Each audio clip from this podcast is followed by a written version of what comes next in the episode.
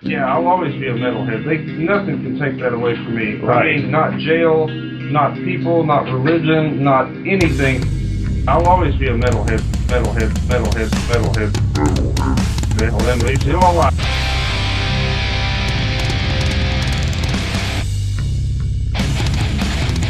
You're listening to the Great Metal Debate Podcast.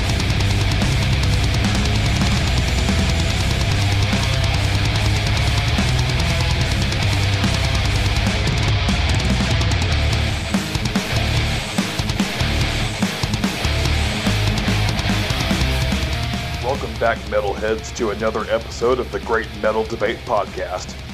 It's your man Xander yet again, and today we are going to be talking about the brand new album from the Scottish power metal band Gloryhammer. This is their fourth full length studio album titled Return to the Kingdom of Fife. Time sure does fly when you listen to metal. I remember the first time I heard about this band way back in 2013 when they released their debut, Tales of the Kingdom of Fife. Of course, the first song I ever heard by them was Angus McFife.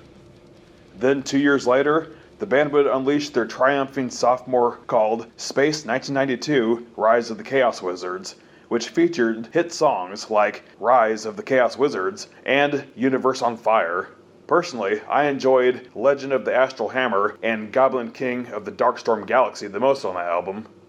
But in 2019, we got their best album to date, which was titled Legends from Beyond the Galactic Terror Vortex. Every song on that record was a near masterpiece, especially with the hits like the band name title track, Gloryhammer, and Hoots Force. But to me, the standouts were Battle for Eternity, Masters of the Galaxy, and my personal favorite, Legendary Enchanted Jetpack.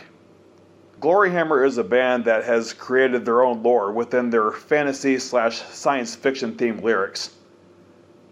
There is a lot that goes into it, but the basic premise is that there is a ruler of a type of people called the Hootsmen, and his name is Angus McFife, who is the protector of the ancient powerful Warhammer, and he must wield that weapon to slay goblins who are under the command of Lord Zargothrax, who wields the knife of evil. Oh, yeah, and there are a lot of unicorns too. Gloryhammer is the only metal band who can confidently sing about unicorns and have it still be cool. Let's face it, this band is made up of a bunch of nerds, and they make music for nerds. So if you like playing Magic the Gathering or Dungeons and Dragons on your spare time, you'll most likely dig this type of music. First, we must address the elephant in the room. The lead singer has been replaced, but it all works out in terms of continuity. Let me explain. So, Thomas Winkler was the lead singer for the first three albums of the band's discography, using the name Angus McFife the Eighth. But in the final 12 minute song of the previous album, In the Fires of Ancient Cosmic Destiny, Angus McFife and Lord Zargothrax killed each other while battling in a fight to the death at the top of an erupting volcano. So it would make no sense for Angus McFife Eighth to continue as the singer. Now the band has decided that all of this story needed an origin, so they went back in time several generations before to explain why there was ever a conflict in the first place. Now we have a new singer named Sozos Michael, who is using the name Angus McFife V. Those of you unfamiliar, Sozos Michael was the YouTuber who won the vocal contest for the power metal band Helion Prime and became their singer for their second album.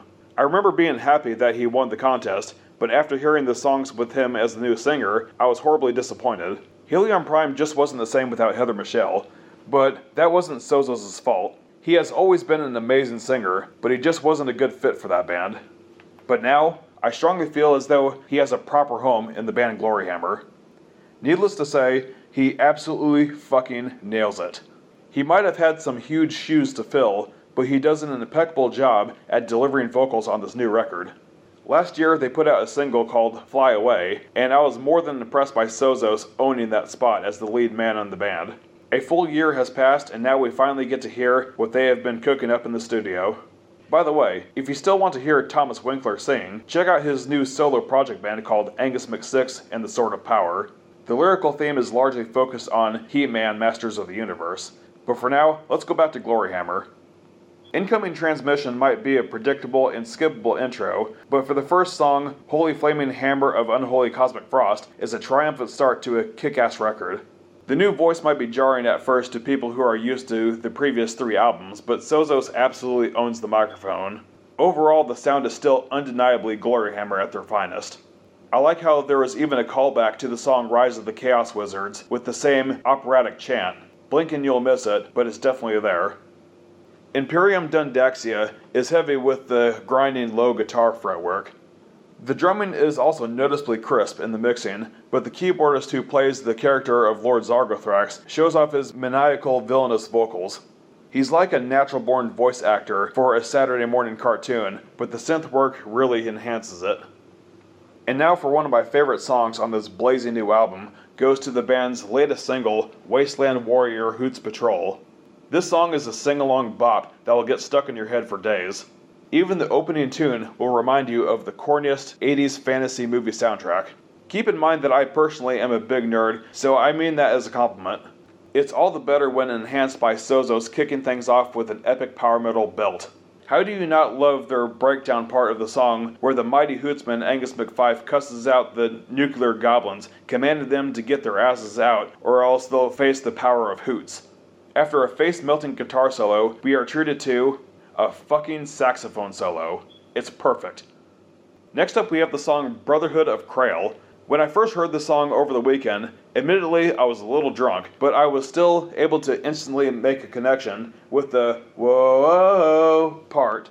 It sounds almost exactly like the whoa part of the song Demons Are a Girl's Best Friend by Powerwolf. I'm sure that wasn't the intention, but it's still a close similarity. However, aside from that, the two songs are drastically different. Besides, it's not like Gloryhammer repeats that part throughout the rest of the track, so I think we're good. I just wanted to point out my observation. As for the remainder, I love the folky singing style as it brings a very medieval element to the table. Fife Eternal continues this trend, but in an alternate way, especially since the electronic moments help it stand out even further. Sword Lord of the Goblin Horde, that's kind of a tongue twister, sounds like the type of song that an ordinary person who isn't a metalhead would get stuck in their head. I can just imagine a regular coworker or friend just randomly mumbling the chorus to the song to themselves. It is very radio friendly in that way. The next track, titled Vorpal Laser Blaster of Pittenweem, is a perfect example of what you should show your peers who have never listened to a power metal song before. Keeper of the Celestial Flame of Abernethy was the first single released for this album, and it was presented to us in the form of an animated lyrical video. It's yet another catchy bop that'll have you singing along, even if the only part you know is, He's a sorcerer nefarious. But then we come to an extremely long but epic conclusion that has an almost equally long song title. Let me take a deep breath before I say the name of the song. Maleficus Geminus, Colossus Matrix 38B, Ultimate Invocation of the Binary Thaumaturge. That was a mouthful, but I must emphasize that this song is a whopping 12 minutes and 9 seconds, which only makes it 24 seconds shorter than the previous album's finale. It's way too much to unpack here, but it's definitely worth the listen if and when you have the time to devote to it. One part that stood out to me was at the exact 5 minute mark we get a callback to the song Gloryhammer from the last album. Instead of the double voice chanting the words Glory, Hammer, he instead says Double, Wizards. Gloryhammer's entire discography has always been designed to listen to front to back. Every album is made for listeners to hear the entire CD in full. I couldn't really imagine skipping any Gloryhammer songs. If I'm going to listen to them, I want to make sure that I hear a full record in one sitting.